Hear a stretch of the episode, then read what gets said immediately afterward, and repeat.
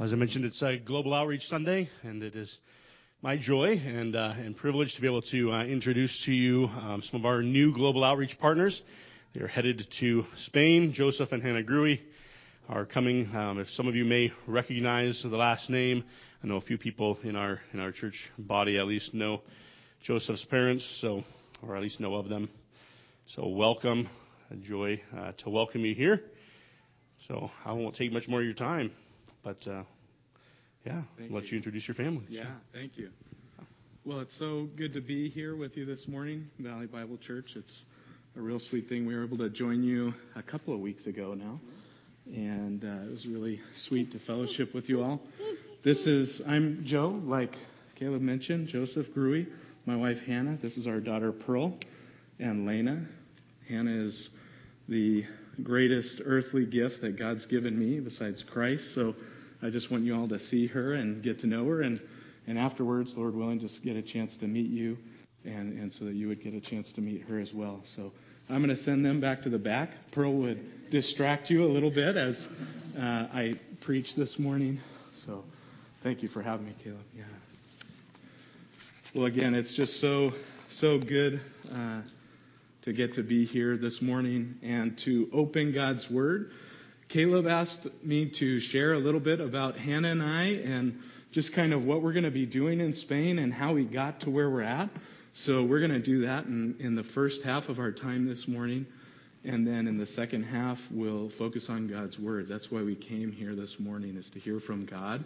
And we'll look a little bit at just a, a brief overview of some of the foundational theology uh, that uh, shows us that we as Christians need to be focused on planting churches as part of our fulfilling the Great Commission. So let's pray, and then we're going to jump in and we'll tell you a little bit about us and our ministry here.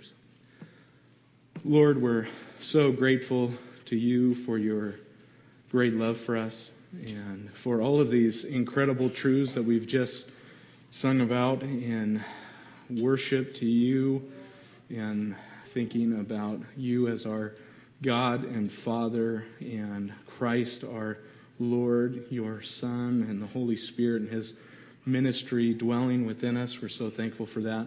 Pray that as we open your word today, what would happen is we'd be challenged to love you more, to seek to fulfill your commands for us, uh, to preach the gospel, to proclaim Christ uh, and we ask, God, that your glory would fill the earth as we know that one day it is going to do and Christ is going to reign. So that's our hope and joy. Help us to listen well. Help me to be clear as I communicate this morning. Well, uh, to start off with, uh, again, we want to get to the preaching of God's Word, but Caleb asked me and, and to share a little bit about our ministry and what we're going to be doing. So, just a, a little bit of background on our path to Spain how we got where we're going. Um, and I, I, think there's slides that are going to be coming along uh, to help you track with where we're going. But uh, my parents, Dar and Vicki Gruey, again, Caleb mentioned that some of you may know them. They attended uh, Valley Fourth and then Berean Bible. And then when I was very young, we moved to Faith Bible Church uh, off of Division Street. And my dad was an elder at FBC, and they did a great job raising us. But uh, parents take heart. It doesn't matter sometimes how great of a job you do. God has to convert the heart, and that was true in my case. I wasn't saved when I was young, not until I was almost 20. And God, through some really difficult circumstances, uh, brought me back home from college to Faith Bible Church. And brothers and sisters graciously uh, preached Christ's gospel to me, and that was where I came to understand my sinfulness uh, God convicted me and gave me the grace of, of salvation, allowed me to repent from my sins, and brought me to Christ. And, and I was able to see my need for a Savior and His substitutionary death in, in my place. After God saved me, I was immediately discipled in the local church. Some of the elders at FBC who shepherded me helped me to grow and mature and my knowledge of Christ and His Word. And as I grew, uh, they started to encourage me to use my spiritual gifts to serve the body, as we're supposed to do. And over the next several years, I was involved in youth and college ministry and uh, found the truth that all of us who are serving Christ know that there is no greater joy than to be using our Christ given gifts to serve his body. Right? That, that is our source of joy as believers as we walk in obedience with him. So uh, I was serving in the church and obeying Christ and growing. Uh, and it was as I was serving and growing that one of the elders asked me to go on a short term mission trip uh, with him to Spain. FBC had a church plant in Spain. And so I went and, and we served and we preached the gospel there. And it was a short trip and it was an intense moment of impact, but it had a really lasting effect in my life because as I was in Spain and I looked around and I was able to be in the church and see kind of the layout of the churches in Spain, both in the peninsula and in the island where we were ministering. I was able to recognize there's a massive need for the gospel to be proclaimed in Spain, and there's a massive need for Bible preaching churches to be planted in Spain as well. And I'll share about that need in, in just a few minutes. So, the next step for me was I came home from that trip and uh, voiced that desire to the elders, saying, I think that God is, uh, in, in some sense, leading me towards missions, towards Spain. I have this desire, so help me figure out what this looks like and if that really is God's calling on my life. So the elders came alongside and they started to assess and evaluate uh, my life and, and my ministry and my ability to disciple and teach. Uh, and, and, I just want to encourage some of the, the younger people here in, at church, or really anyone, uh, and men, as you have a desire to teach or to be a missionary, that w- what you need to do is go to your elders and give voice to that desire. Those are good desires to have. It's a good desire to want to pastor or shepherd or be a missionary. But you need the oversight of the elders, and they'll help you through that and answer questions and evaluate your life. That's the biblical pattern that God uses to confirm a man's ministry in the church. And I'm just so thankful that I had men in my life who helped me walk through that.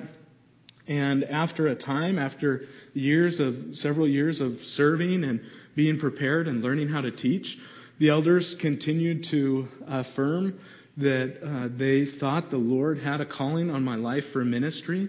And I continued to have a desire to go to Spain after several more trips there and, and longer stints of several months at a time.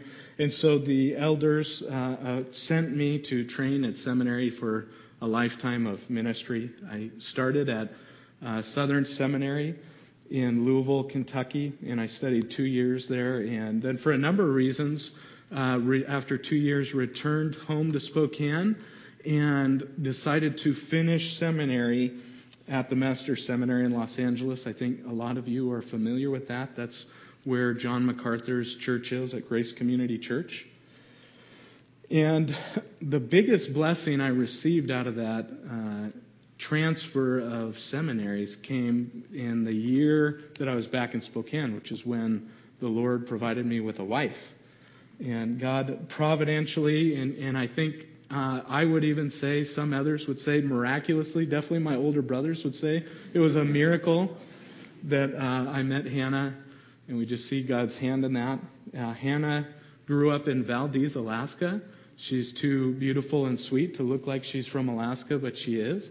Uh, and she came to study in Spokane uh, at Whitworth and was discipled by some of the gals at uh, Faith Bible Church, and that's where we met. She had done some time in Costa Rica, serving alongside missionaries there. She was a Spanish major and uh, had a desire to, uh, if she found a husband that was going towards ministry, or missions to go and serve the Lord there. So we just see God's providential love, especially for me, uh, in giving me uh, just such a godly and, and wonderful spouse. And uh, so we were married a year later and uh, on our way to seminary several weeks after that, and we had a year and a half left down there at seminary. And I was able to finally stretch that into three years of seminary. Uh, because we, we knew that seminary is only part of the picture. training in the local church and obeying Christ's commands for us to serve his body. That's the focus. So the studies are good, but they have to happen in the context of the local church, and we just dove into ministry down there. In the Spanish ministry at Pastor MacArthur's church there, um, and we grew in our understanding of the Word and how to minister and serve alongside. Guys in the back with the, the slides, you can keep advancing a couple, I think. One more. That looks like about where we're at. Um, I want you to see the pictures of our cute family too. So yeah. Um, so we finished seminary down there. We were submerged into the Hispanic culture of LA. Uh, we loved it. We had such a sweet time with our dear Hispanic brothers and sisters. They helped us grow a lot in our Spanish speaking to the point where I'm able to preach. And uh, Hannah uh, finished her biblical counseling degree down there or certificate uh, down there, and she's able to counsel in Spanish. So we have a high proficiency. Again, we just see how the Lord has been at work. We started to uh, raise support once we moved away from LA and we got here to Spokane in August. And about after about six months, we have 80% of our support, and we're so thankful to the Lord for that. Uh, and so, looking uh, and Lord willing to to be applying for visas in the next few months to be in Spain later this summer, uh, if the Lord sees fit. So we're excited about that. Well, let me let me tell you a little bit about our ministry plan. That'll be the next slide. Thanks, guys. Uh, simply and succinctly, it is to proclaim the gospel of Christ where he's not known and to plant a church. That, that's simply what our, our mission is going to be there in Spain. And we'll talk a little bit about why we have those priorities. Um, we're doing this in partnership with Grace Community Church and, and their missions agency, GMI, and then also with Faith Bible Church, where I grew up as our sending church, and now partnering with you all. So we're so thankful for that. Uh, one of the blessings we had while we were in LA was we got to meet a lot of guys from Spain who were graduates at TMS and are serving in Spain. And we got to know them and love those guys. They're there uh, pastoring a church in Leon. Uh, and that is about three hours northwest of Madrid. And Caleb asked me to put a photo in, and that was the only thing I forgot, I think. So we have some prayer cards. There's a map on them that shows you where Leon is in Spain. But Again, it's about three hours northwest of Madrid. And those TMS grads are there pastoring this church, seeking to reach that city of, of a couple of hundred thousand people. And they're also running a training center for pastors, a seminary. Uh, so they're there laboring. We got to know them, to love them, to really respect them as godly men. And uh, we also got the opportunity to have them ask us uh, that we would come and, and partner with them in planting a church. So that's what we're going to be doing, partnering with them, working as a team with local Spaniards. Uh, we're not going to be going off on our own in uh, an isolated city uh, to be there by ourselves. We're going to work as a team with this church that's like minded to us and with some of their people to plant the church. And, after that, uh, our plan is really simple. We're going to evangelize. We're going to proclaim the gospel. And we're going to disciple new believers to maturity. And we're going to, as the church grow, we're going to train elders. That's going to be a focus from within the church. And we're going to entrust the spiritual care of that flock to them. And then, if the Lord permits, we're going to replicate that church. Uh, as the church grows to maturity, we would see it uh, send others to another city in Spain to plant a church. So, I want to share with you the, the foundation for this plan, and there's going to be two parts. First, why Spain? Why would we go to Spain of all countries? And then, second, why plant a church? Why not some other type of ministry in Spain? So, first, why, why Spain? Well, most of you are familiar with the Protestant Reformation of the 1500s, 1600s that occurred in Europe. And it was really just this explosion of a return to biblical truth, a return to the gospel of salvation by God's grace through faith in Christ, and, and really a return to the sufficiency of Christ for our salvation. And it just kind of blew up across Europe, but it never reached Spain. It never reached Spain. Spain was staunchly Catholic, and it was the center of religious and political power. And when the Reformation started, Spain started a counter Reformation. And what that meant simply is that they would capture and torture and kill people who, according to the Catholic Church, held these heretical views that we find in Scripture. And, so the Reformation never was able to take root in Spain because anyone that went preaching the gospel of Christ was uh, captured and, and, killed or exiled. Uh, so Spain, ha- there's never been, pardon me, there's never been a, a, a, an exposure to salvation by grace through faith in Spain. They haven't heard the gospel.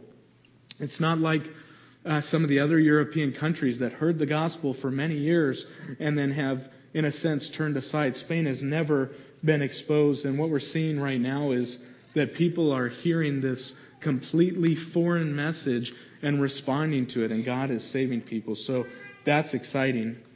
Uh, there was one light that, that was, came out of that dark time, which was the publication of the first Spanish Bible.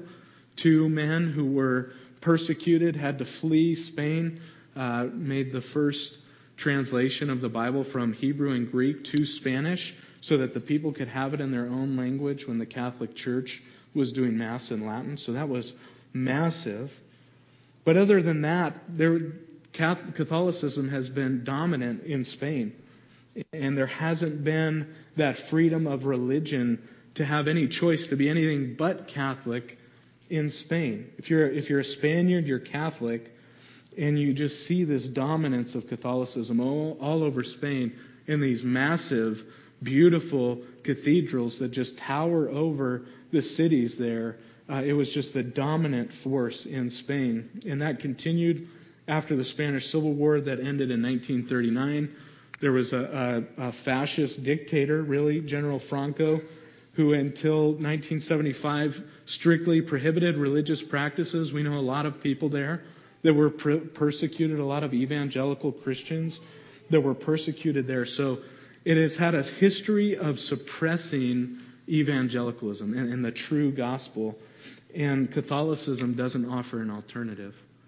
The churches there are not preaching salvation by grace. They're, they're not even preaching God's word uh, and, and so this dead religion hasn't given any possibility to the people of reconciliation with God, of a true knowledge of God. And so uh, it, the country has had no spiritual life. There's really been a gospel absence. The result of the Inquisition and the quenching of the Reformation in Spain and the state mandated persecution of Protestants and the dead state of the Catholic Church has produced one result people don't know God.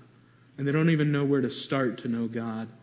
And, and, they're turning, now that there's freedom of religion to believe other things, they're turning to agnosticism and atheism because they haven't heard about the one true God. 70% of Spaniards say they're Catholic, but those that uh, are Catholic and profess to be Catholics, the vast majority never step foot inside a church to be exposed to the Word of God. It's Catholic by name. For those that do, most of what Catholicism looks like is festivals and rituals and idolatry and, and those as an excuse to have parties. So it, there's a, a, a complete absence of biblical light in Spain. So there's just a desperate need for the gospel. Here's some of the statistics that'll hopefully help you see that need. Um, depending on where you get your statistics, between 1 and 3% of the, of the population of Spain professes to be evangelical. And the Joshua Project, which is probably the largest of, of these groups doing these estimates, says about 1.5%, 1.6%. But within that category of Protestant or evangelical, is really everybody who says they're Christian but not Catholic. So you get all sorts of, of what we would know as heretical groups or sects, and, and they're included in this number. And there's a massive amount of even highly charismatic, and we would say prosperity gospel churches. So a huge portion of that 1.6% is made up of people where we have to we have to wonder are they actually saved because they're not preaching the gospel. We don't know that they even know it. And when you speak to faithful, Christ honoring, born again believers there in Spain, they would tell you, no, it's a fraction, a small fraction of 1% of the population that knows Christ. The, the majority of congregations in Spain are small. If you have 75 people in your church, that's a really good sized church. And in a city of a couple of hundred thousands, you might only find one Bible preaching church, 75 believers amongst several hundred thousand.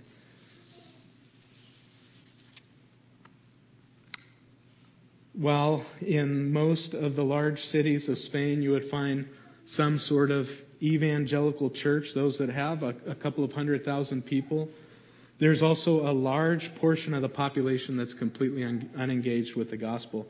And that just means they don't have a church in their town and no one is seeking to reach them with the gospel. There's over 8,000 smaller towns in Spain. 92% of them don't have a church in the city and don't have a church within reasonable driving uh, distance. That's about 20% of the population of Spain, around 10 million people that don't have a church. And, and just for reference, that's the entire population of Washington State, which is 7.6 million people, plus the entire city of Chicago proper, which is 3 million people, without access to the gospel in Spain. It's a massive number that are in these towns. And the travesty about it is they don't have a church, but more than that, these are places where nobody's making a plan to go and preach the gospel to them. And that's, this is tens of, you know, 10 million souls, and nobody right now is currently saying we need to go and preach the gospel to them. As many of the churches in Spain are in survival mode and just trying to reach their own city. So there's a massive need for the gospel in Spain and in all of these places. There's a, a vast need for the proclamation of the gospel. And that's really what's driving us. That's the burden on our heart is to see Christ proclaimed in all these cities where people right now are, are going to the grave without hearing the word of Christ. So that's why uh, we are going to Spain amongst other readings and, and or other reasons. And I just want to now answer the question, why, why plant a church?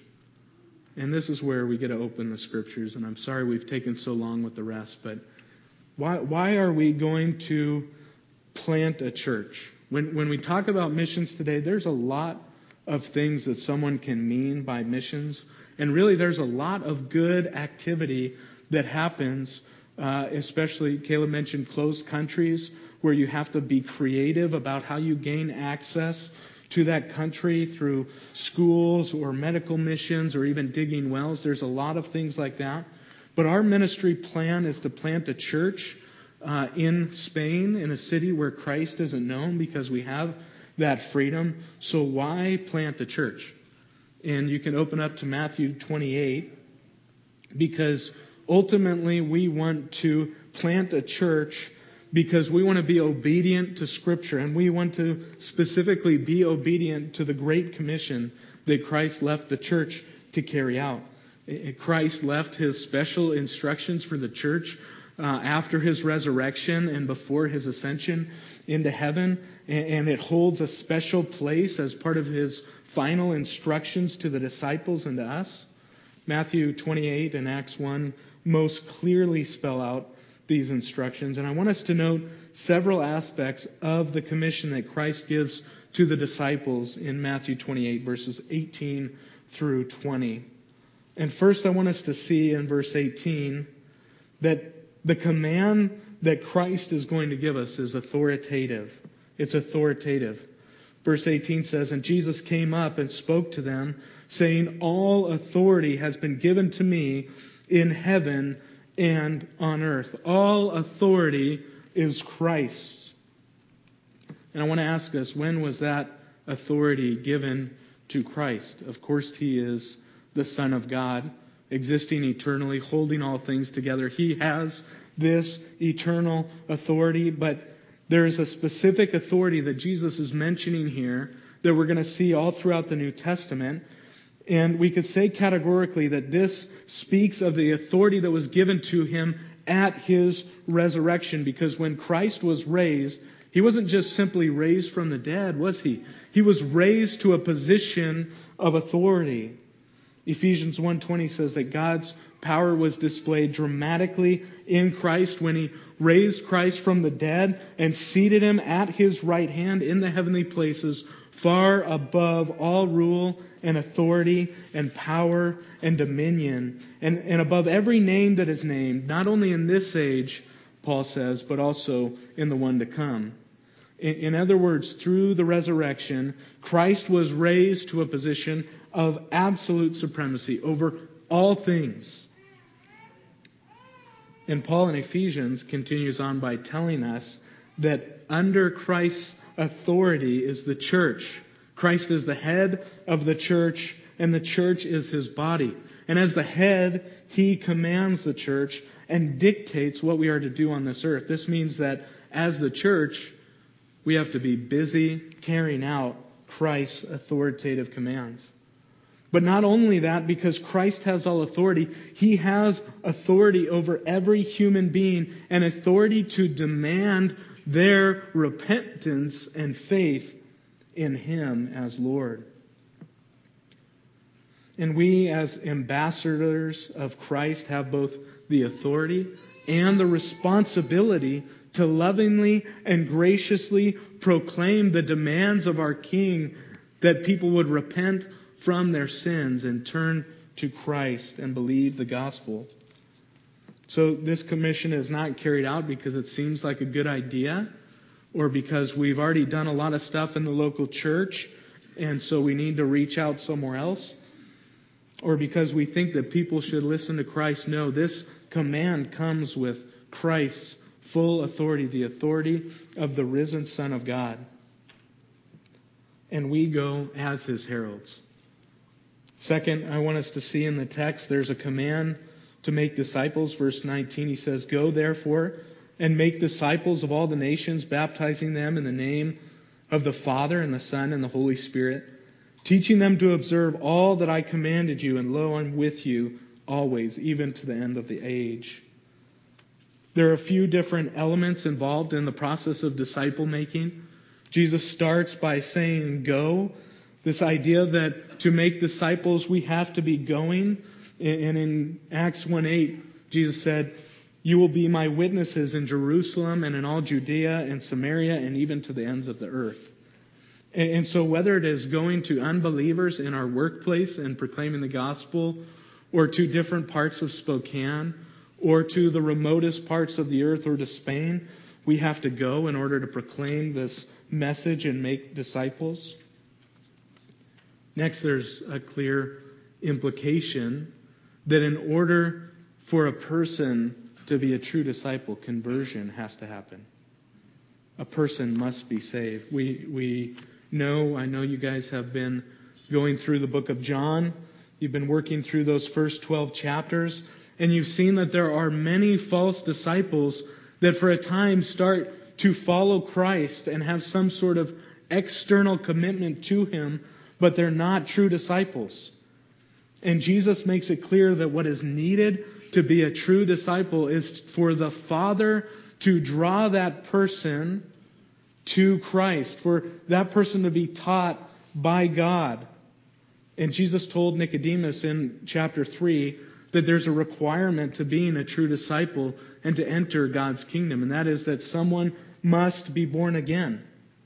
And this new birth is, as Jesus says, from above. It's a new birth from above. It's the work of the sovereign God, the work of the Holy Spirit. And it is that uh, conversion, that new birth, that's necessary for discipleship to even start. And we know from Scripture that that conversion happens through God's Word. 1 Peter 1.23 tells us that the new birth that the Holy Spirit brings about is through the Word. You have been born again, not of seed which is imperishable, which is perishable, Peter says, but imperishable through the living and enduring Word of God. We're born again through God's Word. And Romans 10:17 tells us that faith, which in a sense is the conduit of God's salvation to us, that faith comes through hearing, and the only hearing that produces faith is the hearing of the Word of Christ. So at the center of making disciples is the proclamation of the gospel, isn't it? It's the proclamation of Christ's death, burial, and resurrection, his perfect life lived in our place, his perfect righteousness credited to us. And as 1 Peter 2:24 says, him bearing all our sins in his body on the cross, so that dying to sin we might live to righteousness and be reconciled to God. That's where disciple making starts, is the proclamation of the gospel. And that's why our ministry, what Hannah and I are going to be doing in Spain, is going to be founded on the proclamation of the gospel. So, by God's grace, we'll seek to proclaim Christ in every relationship we have, any acquaintance. We're going to seek to be active in doing English class, classes or different events that will open doors for preaching the gospel, and we're going to do street evangelism because for disciples to be made, the word of Christ, the message of his death and resurrection has to be proclaimed. So that's where we are going to focus our energy. Back in Matthew 28, Jesus gives us another element of making disciples. We have to baptize them, new believers, in obedience to Christ and as a symbol of our union with Him in his death, burial, and resurrection have to be baptized. But there's a final element in this command to make disciples that demands we plant churches. It, it, it, demands that we plant churches because we might be tempted to say, if there are all these unreached cities in Spain, why wouldn't we just go from town to town, preach the gospel, dunk the new converts, and move on to the next city? Why wouldn't we do that and reach the most people possible. Why would we put, in a sense, geographic limits on what we're doing? And the answer is because we want to be obedient to the Great Commission. Because verse 20 tells us that not only are we to evangelize and baptize, we're to teach them to observe all that Christ has commanded us.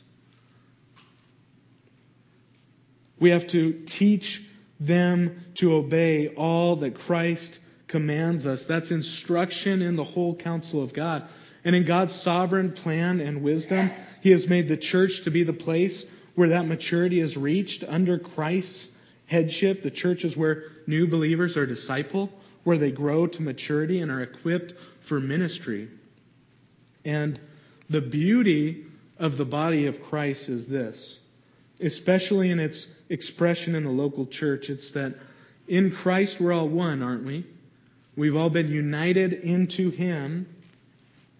And yet He has given to each member of the local church, each member of His body, spiritual gifts to use for the building up of the body. We can go to Ephesians 4 in your Bibles. Christ has given these spiritual gifts to the body of Christ so that we would grow up to full maturity. And that's what Paul says so clearly in Ephesians 4 verses 4 through 6, he says this There is one body, one Spirit, just as also you were called in one hope of your calling, one Lord, one faith, one baptism, one God and Father of all, who is over all and through all and in all. So we have this unity in Christ, this oneness. Excuse me. And yet we're not all a group of clones or lemmings, are we? Right? That's not the same. We don't all look the same. Christ actually makes us all different and he gives us different gifts. Look at verse 7. He says, But to each one of us, grace was given according to the measure of Christ's gift. Note that Paul says that Christ has given to each one grace. And in verse 8, we see how that grace manifests itself. It says, When he ascended on high, when Christ ascended, he led captive a host of captives, and he gave gifts to men. So Christ in his grace has given to each one of us spiritual gifts for the building up of the body of Christ. And in verse 11, Paul says that some of those gifts that Christ gives are men, right? They're men. They're apostles and prophets and evangelists and pastors and teachers. And he gives them uh, in verse 12 to, he says, for the equipping of the saints for the work of service, so that the body of Christ would be built up. Verse 13, until we all attain to the unity of the faith and of the knowledge of the Son of God to a mature man, to the measure of the stature which belongs to the fullness of Christ. So the pastors, the elders in the church are here to equip us all to use our spiritual gifts to serve the body so that the body would grow up to full maturity in Christ. That's only achieved, maturity in Christ is only achieved as Christ called biblically qualified elders shepherd the church and teach us how to use our gifts in the local church. And that's another reason why we're going to place a high priority on training elders.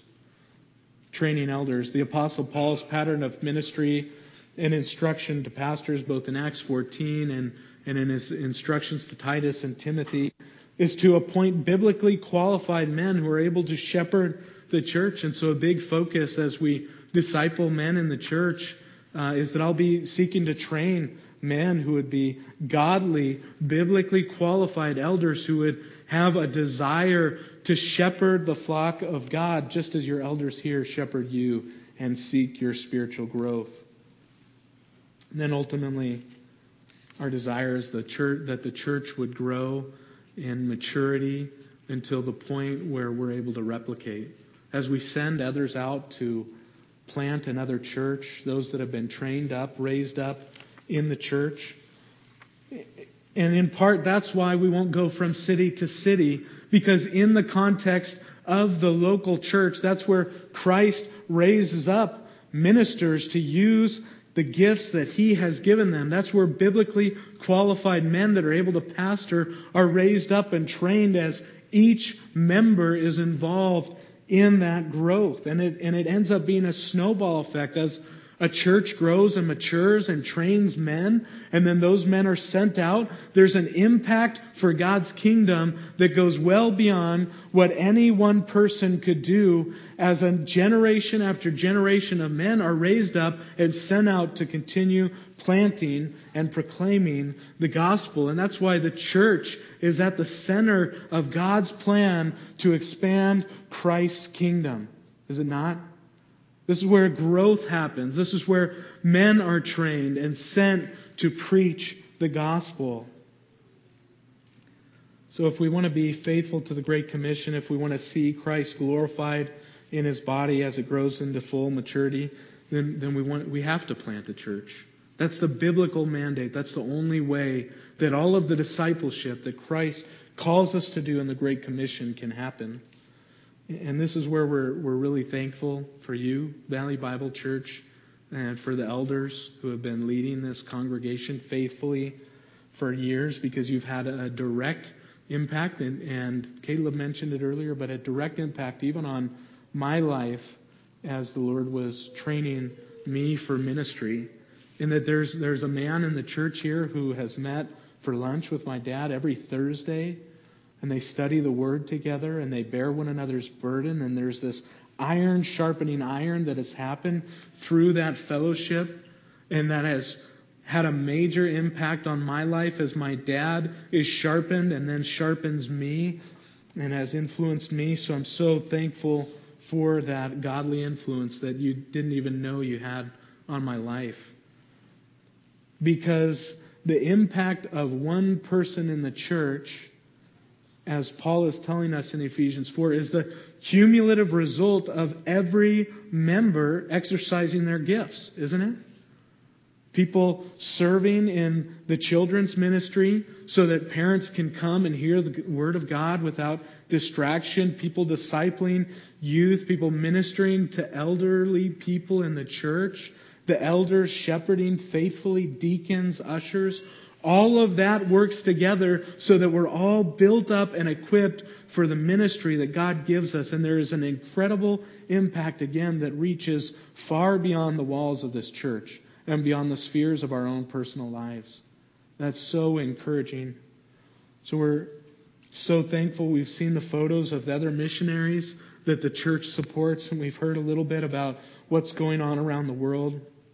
And we know that each member of this church that's using their Christ given gifts is part of the expansion of Christ's kingdom, not just in Spokane, but around the world. Isn't that a glorious thought? Doesn't that make you love the church and want to invest more and more, even here in this church, and bring yourself joyfully under the leadership of the elders and seek to love one another, serve one another? Ephesians 4 says, speaking the truth in love, we're to grow up. That, that's what happens in the local church. So we're so thankful for you, thankful to be partnering with you. We're looking forward to getting to know many of you. And I just want to pray and thank the Lord for the time together as we close here. Thank you, Lord, for your grace in our lives, for the, the greatness of the gospel, the greatness of Christ, and his work on the cross that has brought us into one body. And thank, we thank you for the calling that you have given each of us to exercise our gifts so that the body would be built up. Thank you. Thank you for this church. Pray that you would bless it greatly in, in the coming years as they serve you faithfully. In Christ's name, amen.